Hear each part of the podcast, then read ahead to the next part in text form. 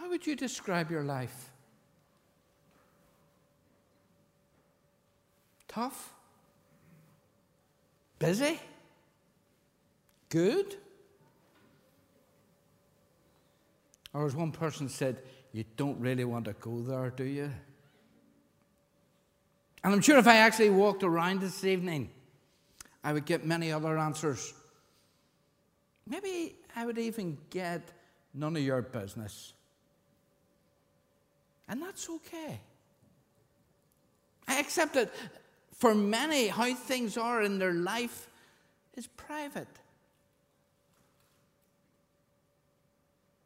Now, let me change that question. How would you describe your spiritual life? Your walk with Jesus? I once asked a person, How's it going? They hadn't been out of church in seven years. We've been talking over a year, building up, and they were out. And I said, How's it going? And the response was, It's going. Thankfully, it's a work in progress, but it's going. And you know, every one of us is on a journey, both physical and spiritual. One of those journeys will end after a period of time, while the other one is for eternity.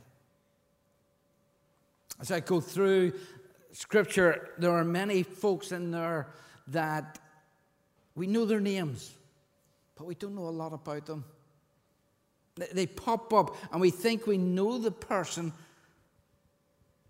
but they're only in a short period of verses. This evening we joined Jesus intending to pass through Jericho on the route to Jerusalem.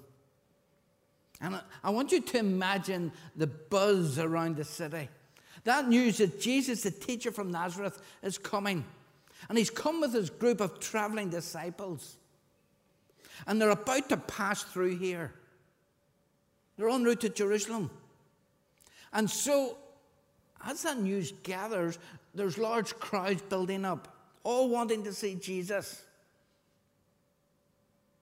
And then in Luke 19, verse 2 and 3, we meet Zacchaeus. And I pick Zacchaeus because I understand what it's like being small of stature.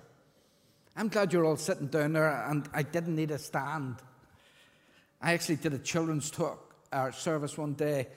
Well, say one day, it was last year, uh, and the Sunday school superintendent brought out the stool and he set it down.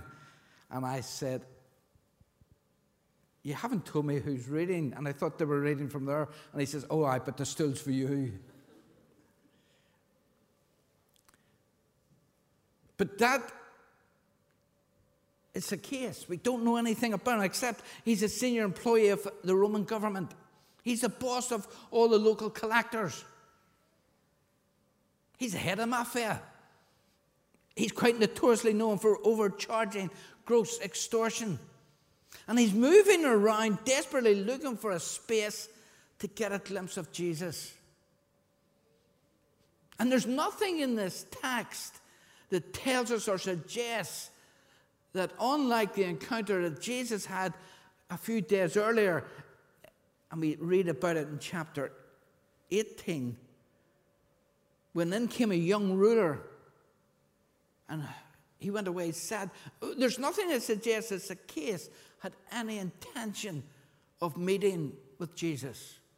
In fact, from these 10 verses, we know very little. There's nothing about family, there's nothing about background, just what we've already looked at.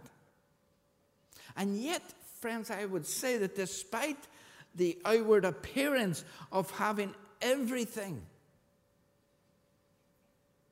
Deeper than I suspect, he was a lonely man. He was unpopular, despised, loathed, hated by most people in the city and surrounding region. And so, whatever the reason, he runs ahead. He wants to see Jesus. And so he runs ahead, he climbs a tree, and he's now sitting up there high on a branch. He's sitting there waiting on Jesus and he's watching Jesus moving slowly because of the crowd along the road towards him. And you know, this is a great spot to watch this procession. And soon Jesus would be here, right in front of him. And he's got his great seat, and there's nobody now standing in front of him blocking his view. And you know, as I thought about this, my thoughts went back to 1967. I know some of you weren't around in 1967, but in 1967, the Queen came to Belfast. And I remember being in primary school, and we all had spent the morning painting out and making out we Union Jacks. And we had our pages, and we were taken down onto the shore road, and we were told the Queen's coming along this road. And we all stood there, and the whisper came, it's, she's on her way. And we all stood. And three cars went woof, woof, woof. And somebody said, uh, Is she coming now? She already passed. But that didn't happen here. You see, here in Jericho, something surprising happened. Jesus didn't pass by. He was supposed to. But he didn't. He stopped. He stopped and he looked up and he calls Zacchaeus by name. He spoke to him. He didn't shout insults like everybody else. And you know, friends, I know that when the Lord calls individuals to come to him, he doesn't issue blanket calls. If you're free out there, would you like? He calls us personally. He knows each one of us individually. And the call to come follow me, as in Mark chapter 117 to Peter and those first disciples, it's deliberate. And I wonder, have you heard Jesus calling you? Have you forgotten sometimes of what it was whenever Jesus called you? You know, when he began to call me, I realized that despite my religious appearance, it was empty. And he loved me with a love that was eternal. He didn't love me because of my family. He didn't love me because of my gran who reared me. He loved me because I was a sinner and he had a job for me to do sometime in the future. And yeah, I mucked up many times. But you see, it was a very personal relationship. And I wonder what was going on in Zacchaeus' head when he heard Jesus with a personal, clear instruction make haste, come down. There's no ambiguity. Zacchaeus knew exactly what he was supposed to do. There was no debating. There was no, let me work out what exactly that means. Here he got this clear instruction the teacher everybody wanted to see is talking to him, not all these others. He's talking to me, Zacchaeus, the tax collector, the cheat, the thief. And he's speaking with love and compassion. He's interested in spending time with me. And notice the words of Jesus. They promised more than just a casual meeting under a tree. It wasn't, hi, Zacchaeus. Do you fancy we'll take a walk? It was, quickly come down. I must stay at your house. And I wonder, was Zacchaeus hearing these words and he's hearing, Zacchaeus, none of your neighbors will come to your house with you. No one in this town will have anything to do with you. But I want you to know that I, the Son of God, the Lord of glory, must go to your house. You see, dear friends, as Jesus' ambassadors in this place, I wonder how do we relate to outsiders? Do we promote us or do we honor God? You see, Jesus wasn't seeking out the local socialite because no one else liked him. The Lord had begun looking for Zacchaeus long before Zacchaeus even considered looking for the Lord. Matter of fact, up in that tree, he just wanted to see him, a glimpse. And then, like in John chapter 4, when Jesus met the woman at Samaria, this encounter wasn't a by chance. It was a divine mission. Jesus doesn't do meeting by chance, He doesn't do coincidences. They're all God instances, divine appointments. And I want you to imagine He divinely appointed the time when each of us would know Him. He divinely appointed the time when each of us would give our hearts to Him. And it was for a purpose. Zacchaeus did exactly what the Lord told him to do. He came down quickly. And yet, whenever we read verse 6 in the New King James, it says, not that he welcomed him, he received him. And that word received is a big word because that word is pointing out that Zacchaeus not only received Jesus as a guest into his home, but he received him. He received him as the Lord of his heart. He invited him in. He heard the claims, he heard the call, and he makes the commitment. And that is what salvation is about. We hear the claims of the gospel, we feel the call of the Spirit. And it's not just words here, but they come here and we feel and we receive Jesus by faith. Friends, many go through steps one and two, but sadly never make it to step three. You see, for Zacchaeus, this wasn't just for the moment, this was for eternity. Jesus didn't go to that cross so we would be saved for salvation, or sorry, for religion. He went there so that we, you and me, would be saved from a lost eternity.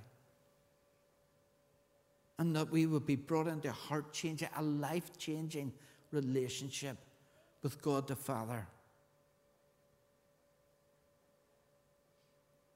I found when I got saved that my association with Jesus wasn't going to be confined to a building.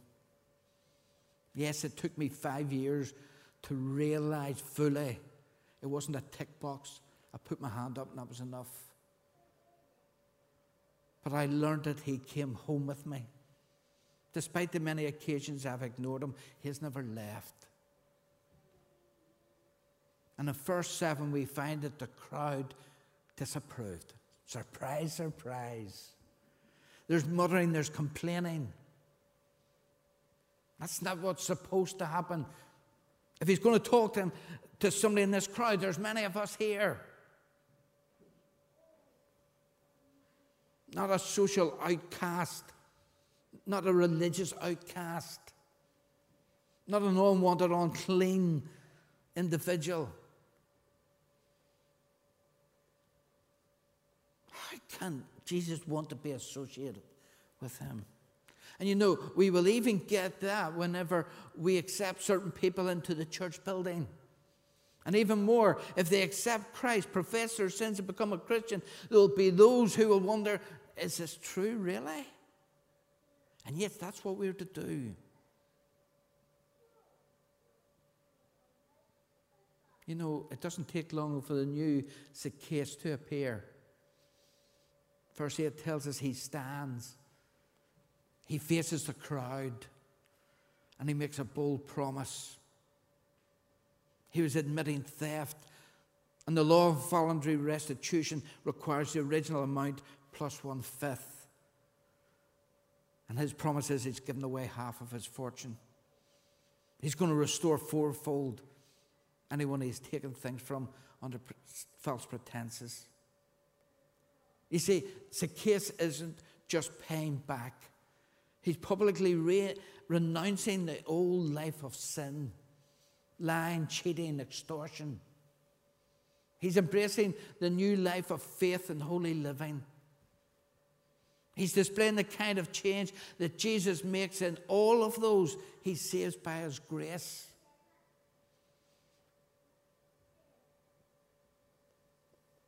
The rich young ruler that I spoke about, he wanted entry into heaven. But he wanted to keep his comfortable, wealthy lifestyle. Zacchaeus knew he was different. Jesus wanted the crowd to know that he viewed Zacchaeus as a saved follower, a member, a true member of Abraham's lineage. And so are we. If we've accepted Jesus Christ, we are true members of Abraham's lineage. To the world around, Zacchaeus was a renegade. But to Jesus, he was a sinner, lost, and now found. And Jesus closes this event in verse 10 with this mission statement For the Son of Man is come to seek and to save that which was lost. Friends, Jesus sought out Zacchaeus. He made the contact. Zacchaeus was amongst the lost, and Jesus did not leave him there. And what happened to Zacchaeus still happens today. I didn't know until about an hour ago that there was plans in this place for outreach in the summer. And each one of us that have committed our lives to Christ are working and walking on mission. We don't come with earthly based faith and hope for a heavenly destination. We come with a heaven based faith and we're here on an earthly mission.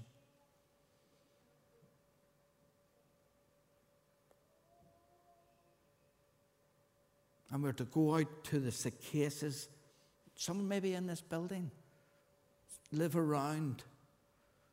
And we're to go out and through our words, which is God talking, they will hear Jesus calling.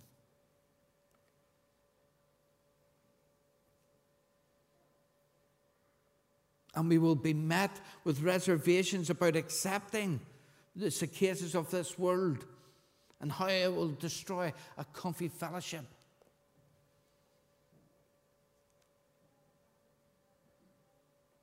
Can I just finish by saying that all of us who call ourselves Jesus followers, disciples, Christians, whatever title you want to put on it, May we be forever thankful that the Holy Spirit opened our ears, our hearts, our lives. He didn't call us outcasts, He called us. And now He's asking us to be seeking how we play our part in that mission. The mission that God set us to, currently knowing that until He returns, the Son of Man is seeking to save that which was lost. Let's pray.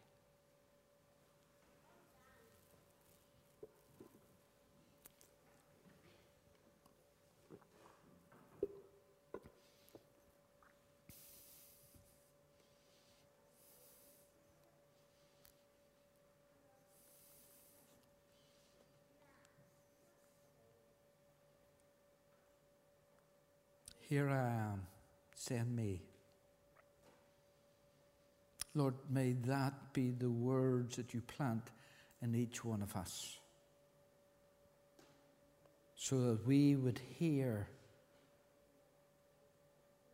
the joy of lives returning and being accepted into your kingdom. Amen.